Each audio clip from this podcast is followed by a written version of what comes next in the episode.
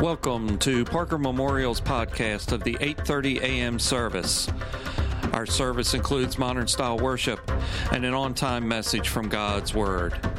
This week, we begin a new year-long series on revival by Dr. Mac Amos. Now, here's this week's message. Up on the screen, you'll see 2020, that coming soon, the year of revival. About three months ago, the Lord placed on my heart as we went through our retreat time and as we began to seek out what we would be doing in the future. The Lord impressed upon my heart that 2020 was to be a year whenever we pursue and we seek revival. And we're going to be in a journey all year long of, learning a number of different things and different truths about it, but ultimately to see God do a mighty work and to revive us. So I wrote down a few things, and you don't have to write these down. I'm going to post them on our website and begin to communicate with you through that. Some things that we're going to be focusing on, things we're going to be doing, but I want you to listen to those this morning. What it means, the 2020, the year of revival. It's a year when our focus, priority, and effort will be giving, given to seek a fresh touch from God in our spiritual lives, our families, our church, and our community. We cannot bring revival, that is the work of God, but we can seek it, we can long for it, and have ourselves in a position to receive it when God chooses to send it.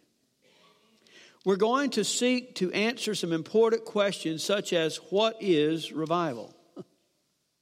And what is a spiritual awakening, and how is that different from revival? And why does revival not come, and what does revival do in changing the lives of people when it does come?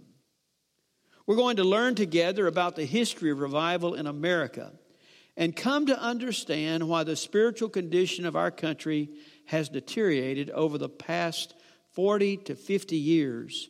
And now that is directly related to the lack of revival and spiritual awakening in America. We're going to hear from spiritual leaders that I'm inviting in who had the opportunity to experience the last revival and spiritual awakening in our country in the late 60s and early 70s. I want some of you to hear for the very first time and others of us to be able to be reminded of what church life was like in those days. Hopefully, to create a hunger in us to desire a return to that experience. You're going to hear that from some men who walked in the midst of that. We're going to study God's word about revival and renewal and allow it to breathe to be a guide for us and to create in us a hunger for a mighty movement of God. We're going to pray together and listen and fast together. Did y'all hear that? We're going to pray together and fast together, seeking the revival that we need and that God wants to send. We're going to seek to be sensitive to God's Spirit in his leading and to be obedient to whatever he commands us to do. We're going to rediscover the purpose of the church in telling the story of Jesus. That's pretty appropriate, Kevin. And having lives transformed and then becoming baptized believers of the Lord Jesus Christ. We're going to stand, uh, to seek to stand in the mighty power of God and resist the enemy who will seek to battle us on every front to keep revival and spiritual awakening from coming. The enemy does not want revival. He does not want a spiritual awakening. So you got to be ready for the fight. And we will walk by faith, realizing that revival and spiritual awakening are God's gracious gifts to those who seek Him. It is what He does and we will be careful to give him all praise and glory. If we experience a touch from God, it's what God did, not what any of us have done. And like I said, I'm going to post that and let you be adding things to that to let you know what we're really focusing in and what we're helping us to understand about revival, spiritual awakening, and what God is wanting to do in our midst in our lives. And I hope that God places in your heart. I, I was in a men's meeting the other day, and it was a blessing to me hear one man talk about how God had just placed in his heart this desire for revival and, and to be clean before the Lord and, and to make sure that he, he doesn't have any sin, that he's letting just settle there in his heart and his life. And man, that's exciting. That's what revival is all about. It's getting clean before the Lord. It's exciting that in a couple of weeks we're going to baptize four individuals who've given their heart to Christ. Some children, but also adults who've given their heart to Christ. We're going to baptize them here in this service. We have a baptistry over there. It's going to be the first time we ever used it here in this service. We're going to baptize those four believers and celebrate the fact that they've come to know Jesus Christ as Lord and Savior. Already, we see and sense that God's doing something in our midst, but we haven't even begun to touch the hem of the garment of what God wants to do. So today, I'm going to share with you a message that has to do with this aspect of revival. I want to talk to you about three, three truths, three truths about revival that we need to know and put in our heart and our life. But I want to do this in the context of describing to you and, and illustrating to you a people who desperately needed revival. Okay? A people who desperately needed revival, and that was the nation of Israel. The nation of Israel, in this particular text, if you have your Bibles, you got to turn to Zechariah the book of Zechariah. Now, that's one of those prophets we don't look at very often. So if you want to find it, just go to Malachi and start backing up, okay? Back up from there a few, a few books and you'll find Zechariah. And we're going to look at Zechariah today, but, but when Zechariah speaks to the children of Israel, they are desperately needing a touch from God. They are desperately needing a revival and a renewal and for God to do something in their midst and, and in their lives. And the reason it is is because what they were going through historically. And let me talk to you about that for just a moment. Let's describe where they were at this time when Zechariah preaches to them and teaches them this truth. You know that there had been the kingdom of Israel, and it had divided into two kingdoms Israel in the north, Judah in the south. Israel in the north, we talked about that last week, was a wicked kingdom, and they fell in 722 BC. They fell to the Assyrians. The Assyrians annihilated them. But Judah was supposed to learn from that and, and be a more righteous and godly people, but they didn't. And they, just like their older sister, they also fell into sin and walked in sin. And therefore, they fell in 587 BC. They fell to the Babylonians, to the king, most of you know his name, Nebuchadnezzar. Nebuchadnezzar was the king of the Babylonians, and whenever he came in, he totally destroyed Jerusalem. He broke down their walls, he destroyed the temple, he took everything that was good with him. He deported the best of the Jews and he left everything else in rubble. Their nation, that precious promised land, that place God had given to them, that place where the temple had, had been and they had come to worship God, it's totally, absolutely wiped out.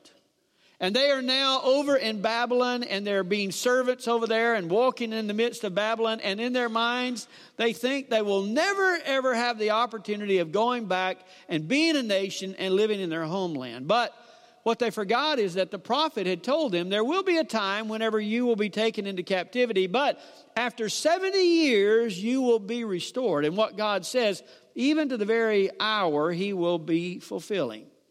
And he told them that you will return. And he even tells them before it's time, he tells them how they're going to return. He said there's going to be a king named Cyrus who had never been heard of at that time.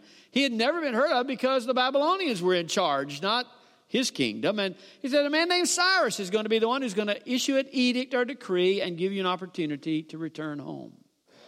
Well, you wouldn't think that could happen, but in 538 BC, remember we're going backwards. In 538 BC, the Medo Persians defeated Nebuchadnezzar, the Babylonians. They thought that could never happen. The Babylonians thought they would rule forever.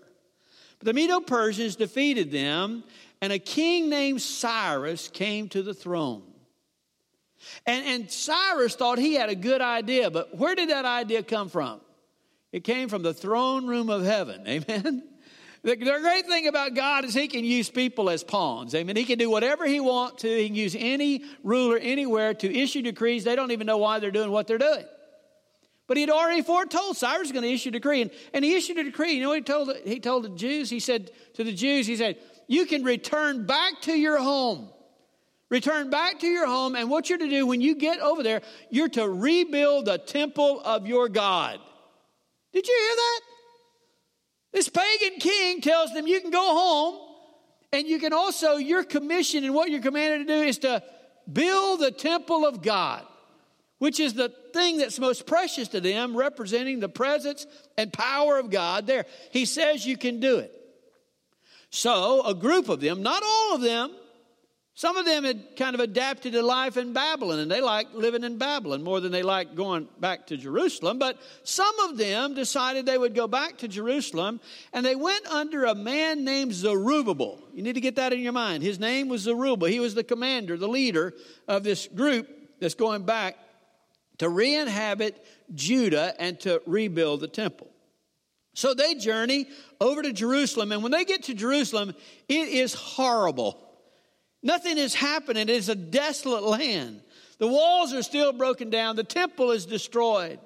And there's no life there. There's nothing good there, but they're supposed to re inhabit that land. Well, when they get there, they immediately do what God tells them to do. They began to rebuild the temple. And in that first year, they established the foundation of the temple. Good start. That's what you're supposed to do, a good start. But then things got hard. Things got hard. They got hard on the outside. They were oppressed. They had enemies. Those, those people who had taken over their land did not want them back. They didn't want to give up that land.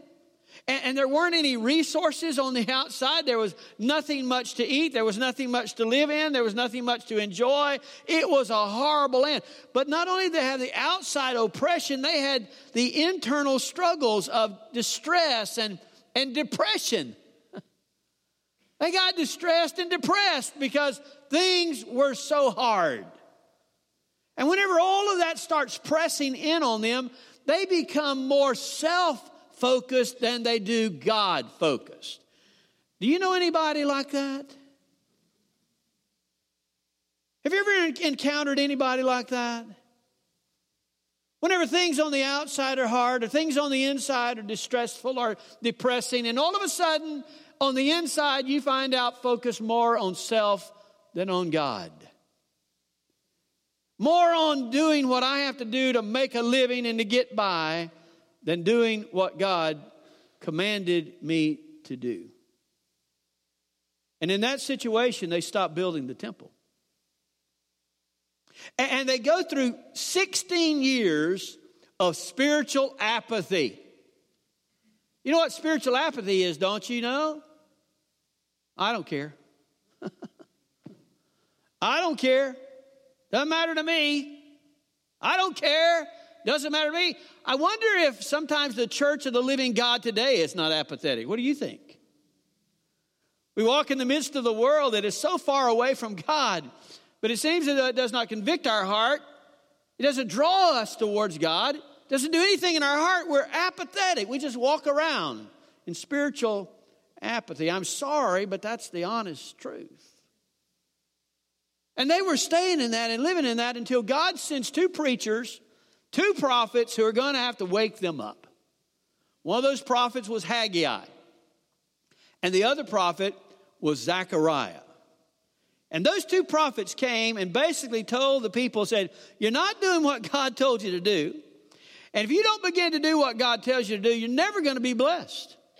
You're always going to have a dissatisfied life and you're never going to be able to accomplish the thing God wants you to be because you're not putting your priorities in right order. And priorities is God first, you second. Building God's house instead of your house. But you got it all messed up.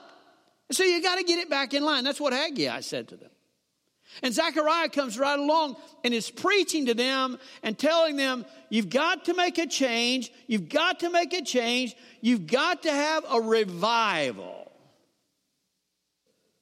There's got to be a revival. There's got to be a renewal. There's got to be a new commitment that you make, a change in your life and heart, and begin to do what God tells you to do. And as you begin to do what God tells you to do, God is going to show you great and mighty things. God is going to show you great and mighty things. It's interesting to me that when I came to this church 12 and a half years ago, when I came here, God brought me here on the basis of four promises. Four promises in God's Word brought me to this place. In the midst of those four promises, it's interesting to me that one of those is found in Haggai chapter 2, verse 9. Haggai was what? One of those preachers And the other one of those is found in Zechariah chapter 8, verse 5. Two of the four verses come from the two preachers who are preaching about revival to the nation of Israel. Because that's where we are, not just us as a church, our whole nation is that way. Not just our church, other churches are that way. We need revival. We need renewal. We need something for God to do that's beyond what we could ever imagine. And to watch God to begin to work in such a way. Well, in the midst of Zechariah's preaching and him preaching for them to have revival, he shares with them three truths that I want you to see. It's found in Zechariah chapter 4. Zechariah chapter 4, this is what he says. I'm going to begin to read. I'll just read in verse 1 and following, and you follow with me. Then the angel was speaking to me, returned, and roused me as a man is wakened from his sleep. And he said to me, What do you see? Remember, he's seeing a vision. He said, I, I see, behold, a lampstand, all of gold, with its bowl on its top of it, and its seven lamps on it, with seven spouts belonging to each of the lamps, which are on the top of it. Okay? He said, I see a lampstand. And basically, in that lampstand, here's the picture there are seven arms of the lampstand, and on each, each of those seven arms, there are seven lamps on each of those. So if you add it up, there's 49 light giving lamps that are here on this lampstand. He sees this golden lampstand, but that's not all he sees. Listen to verse 3. He says, and also two olive trees by it, one on the right side of the bowl and the other on the left side. Then I answered and said to, to the angel who was speaking with me, What are these, my Lord? So the angel who was speaking with, with me answered and said to me, Do you not know what these are? And he said, No, my Lord. Then, notice this, then he answered and said to me, This is the word of the Lord to who? Zerubbabel. Remember, there's the message, there's that leader, there's that one who's got to be focused again on what he's supposed to be doing. This is the word of the Lord to Zerubbabel, not by might, nor by power, but by my spirit, says the Lord of hosts. What are you, O great mountains? Before Zerubbabel, you will become a plain, and he will bring forth the top stone with shouts of grace, grace to it. Also, the Lord, the word of the Lord came to me, saying, The hands of Zerubbabel have laid the foundation of this house, and his hands will finish it. Then you will know that the Lord of hosts has sent me to you. For who has despised the day of small things? But these seven will be glad when they see the plumb line in the hand of Zerubbabel. These are the eyes of the Lord, which range to and fro throughout the earth. Now, out of those passages, I want you to see three truths that are very important for revival. We're going to come back and we'll visit that about the olive trees. Who are those olive trees? They're the two anointed ones of God and they have a direct line with the olive trees go directly from the olive tree where they're tapped in for the olive oil goes right into the bowls into the lamp. It means it's a perpetual lighting. You didn't have to go fill them up anymore. They were always filled. And just to help you understand that the two anointed ones are the priest and the kings. And there was going to be one who's a priest and a king who's going to come forth and allow there to be something that's unthinkable, that out of the olive tree there'd be a perpetual filling to light the lamps, and the olive is always a picture of the Holy Spirit of God. It's a foretelling that when Jesus comes, the Holy Spirit of God is going to be in your heart and life, and He's going to continuously fill you so that you can continuously be the light to the world. That's what it's talking about, all right? But when He says that, He goes on and He makes this statement. He says, in verse number, chapter 4, verse 6, this is the word of the Lord to Zerubbabel. Here it is.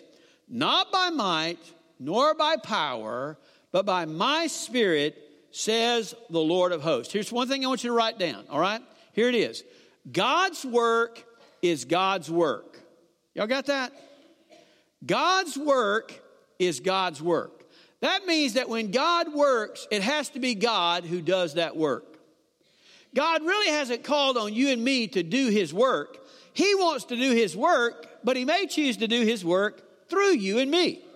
But if it's really going to be a God work, it's what God does, not what you and I do. I'm here to tell you, I can't do God's work, but you can't do God's work either. Whenever I've tried to do God's work, I miserably fail.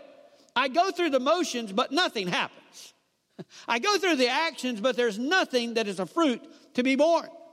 For see, the only one who can do God's work and bring forth God's plan and God's purpose is God.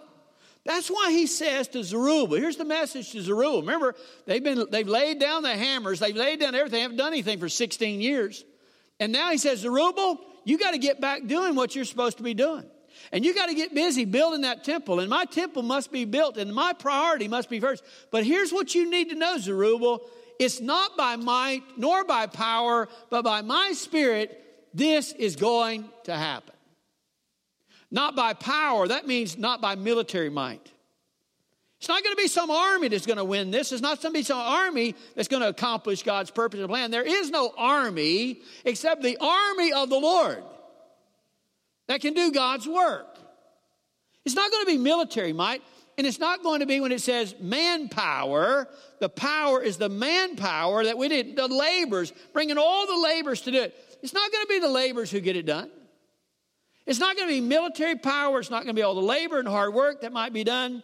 It's going to be done by my spirit, says the Lord. When revival comes and renewal comes and a fresh work of God comes and things of God are accomplished, it's going to be done by the Spirit of God. He is the one who has to do it. And then whenever he begins to do it by his Spirit, as he does it in his Spirit, he can do all kinds of things. He can accomplish all. Listen what he tells Zerubbabel in verse 7. Don't miss it.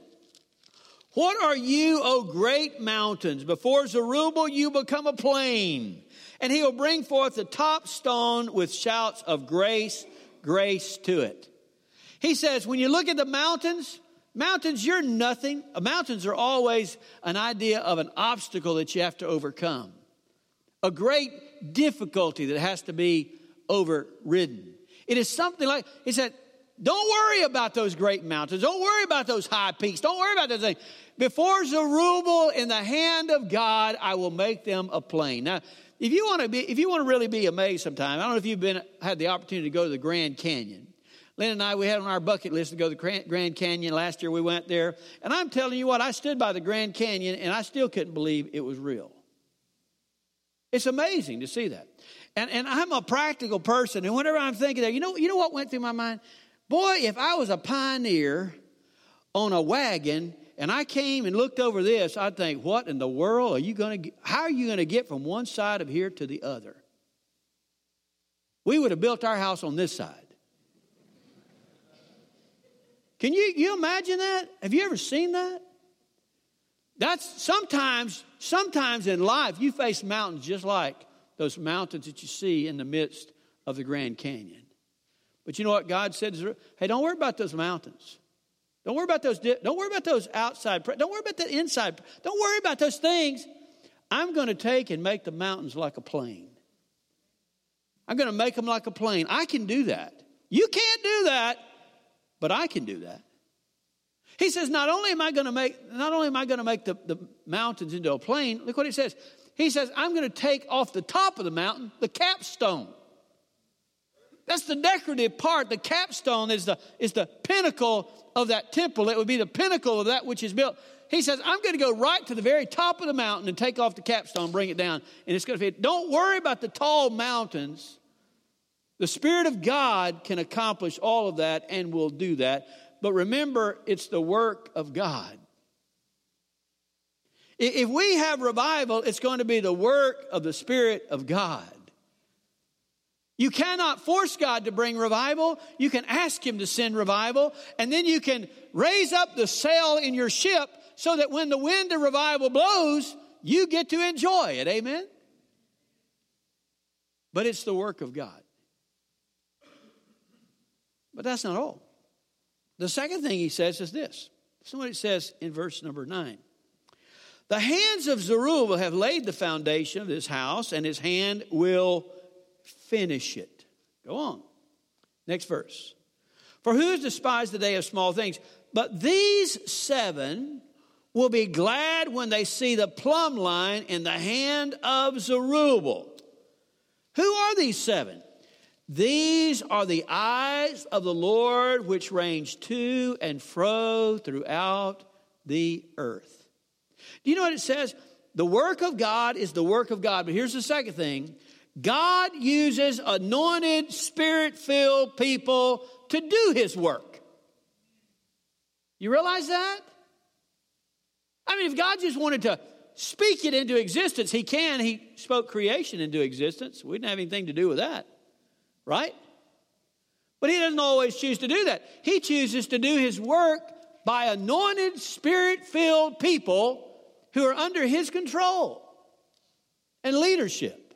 That's why it says right here, it says, the eyes of the Lord, these seven, the seven eyes of God. You remember in the Revelation we studied talking about the seven spirits of God?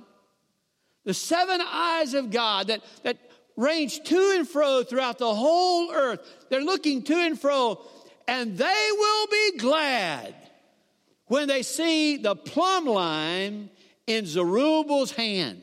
Well, what's the plumb line? For you carpenters, you know that. Plumb line, you hold it up and he'll tell you what is straight, what is crooked, what is leaning. It is an instrument that is used in that construction.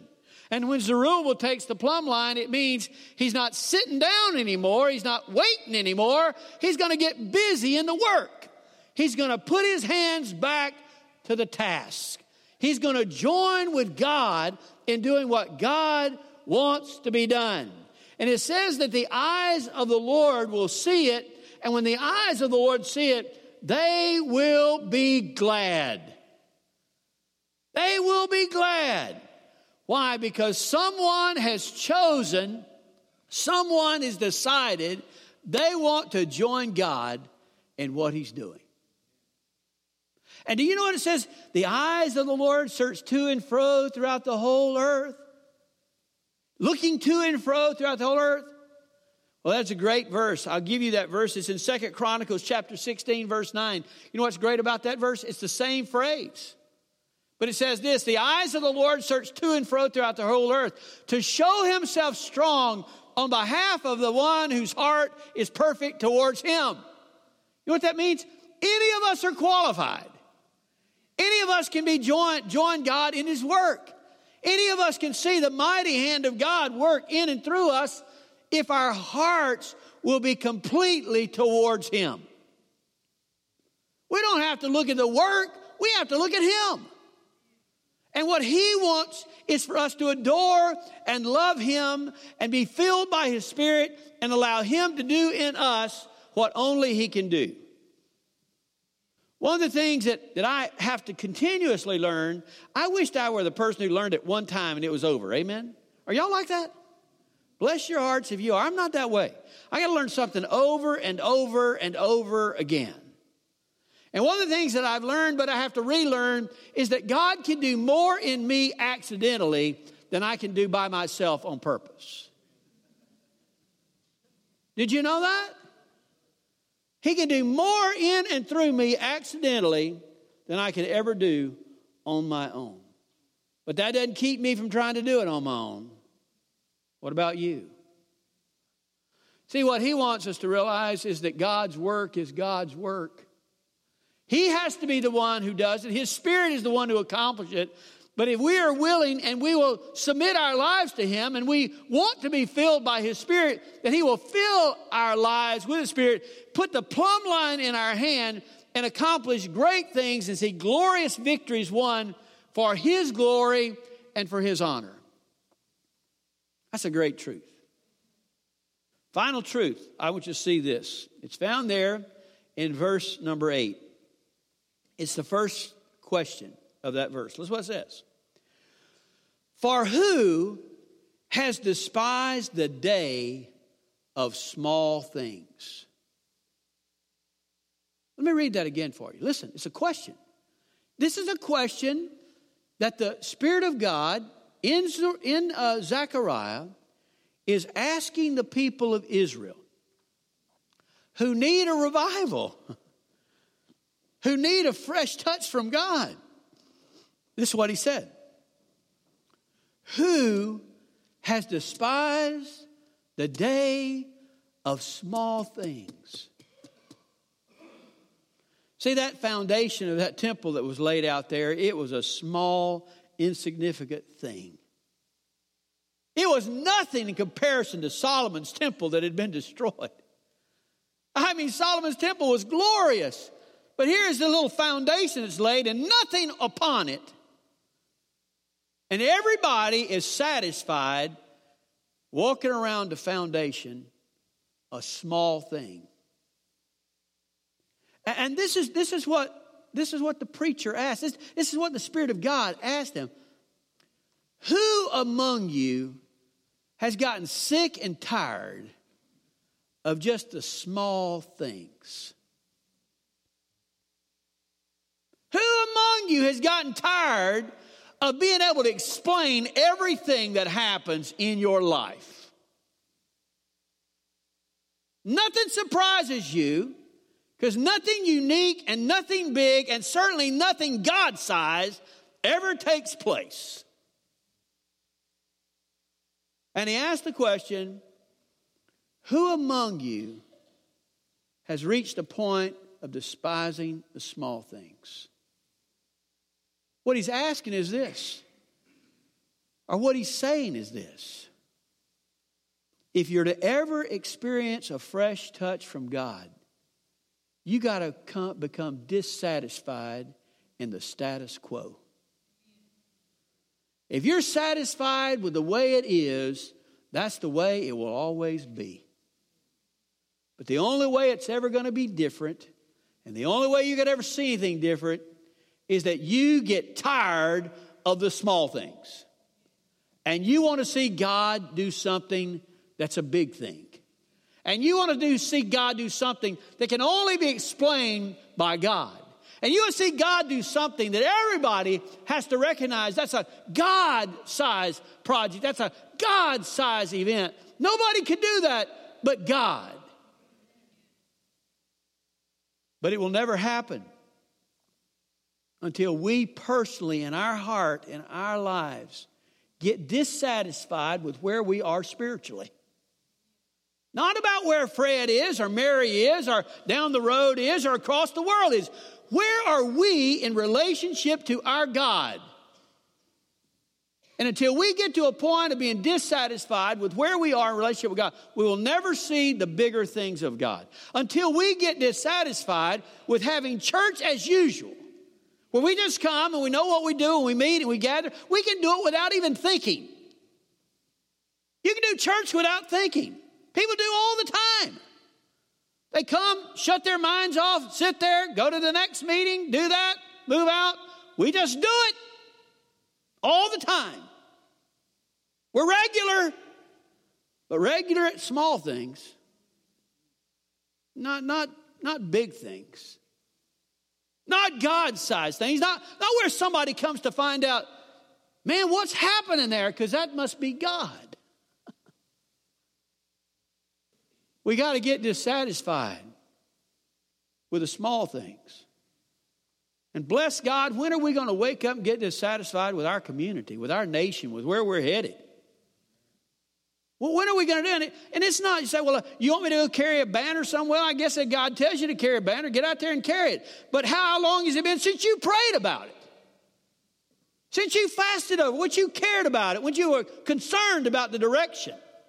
and the world that our children and grandchildren are growing up in. And what are they going to face in the next 40 years if we have digressed and deteriorated like we have in the previous 40 years? What's it going to be like? Do you care? Do you care?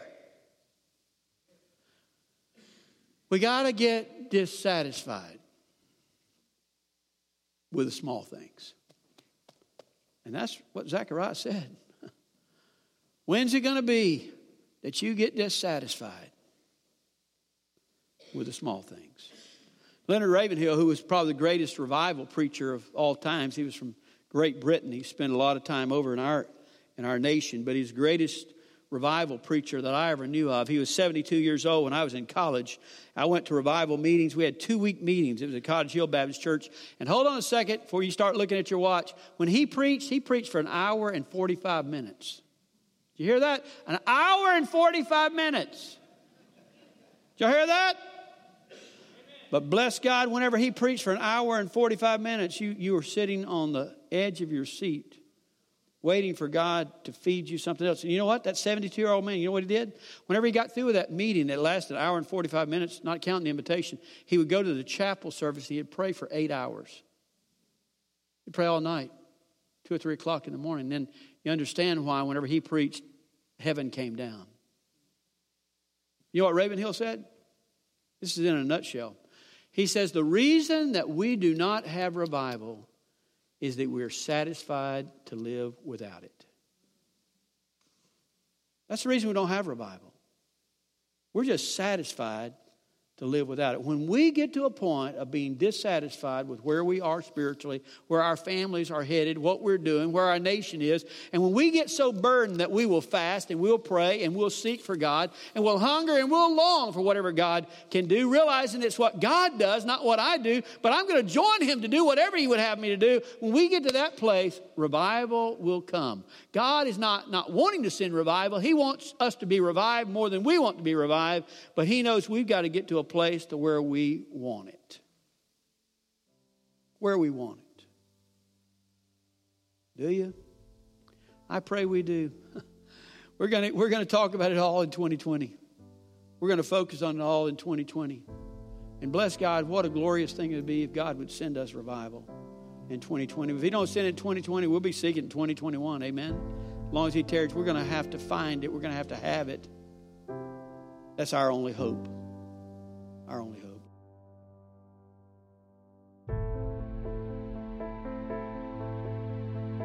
That concludes this week's message from Brother Mac. Additional sermons and reference materials are available from our website at parkermemorial.com slash sermon dash series. Jesus said, I have told you these things so that in me you may have peace. In this world you will have trouble. I have overcome the world. We can help you know the one who can bring you peace. Find us on Facebook and Twitter at Parker Memorial Baptist Church, as well as our website at parkermemorial.com. May God bless you until we meet again.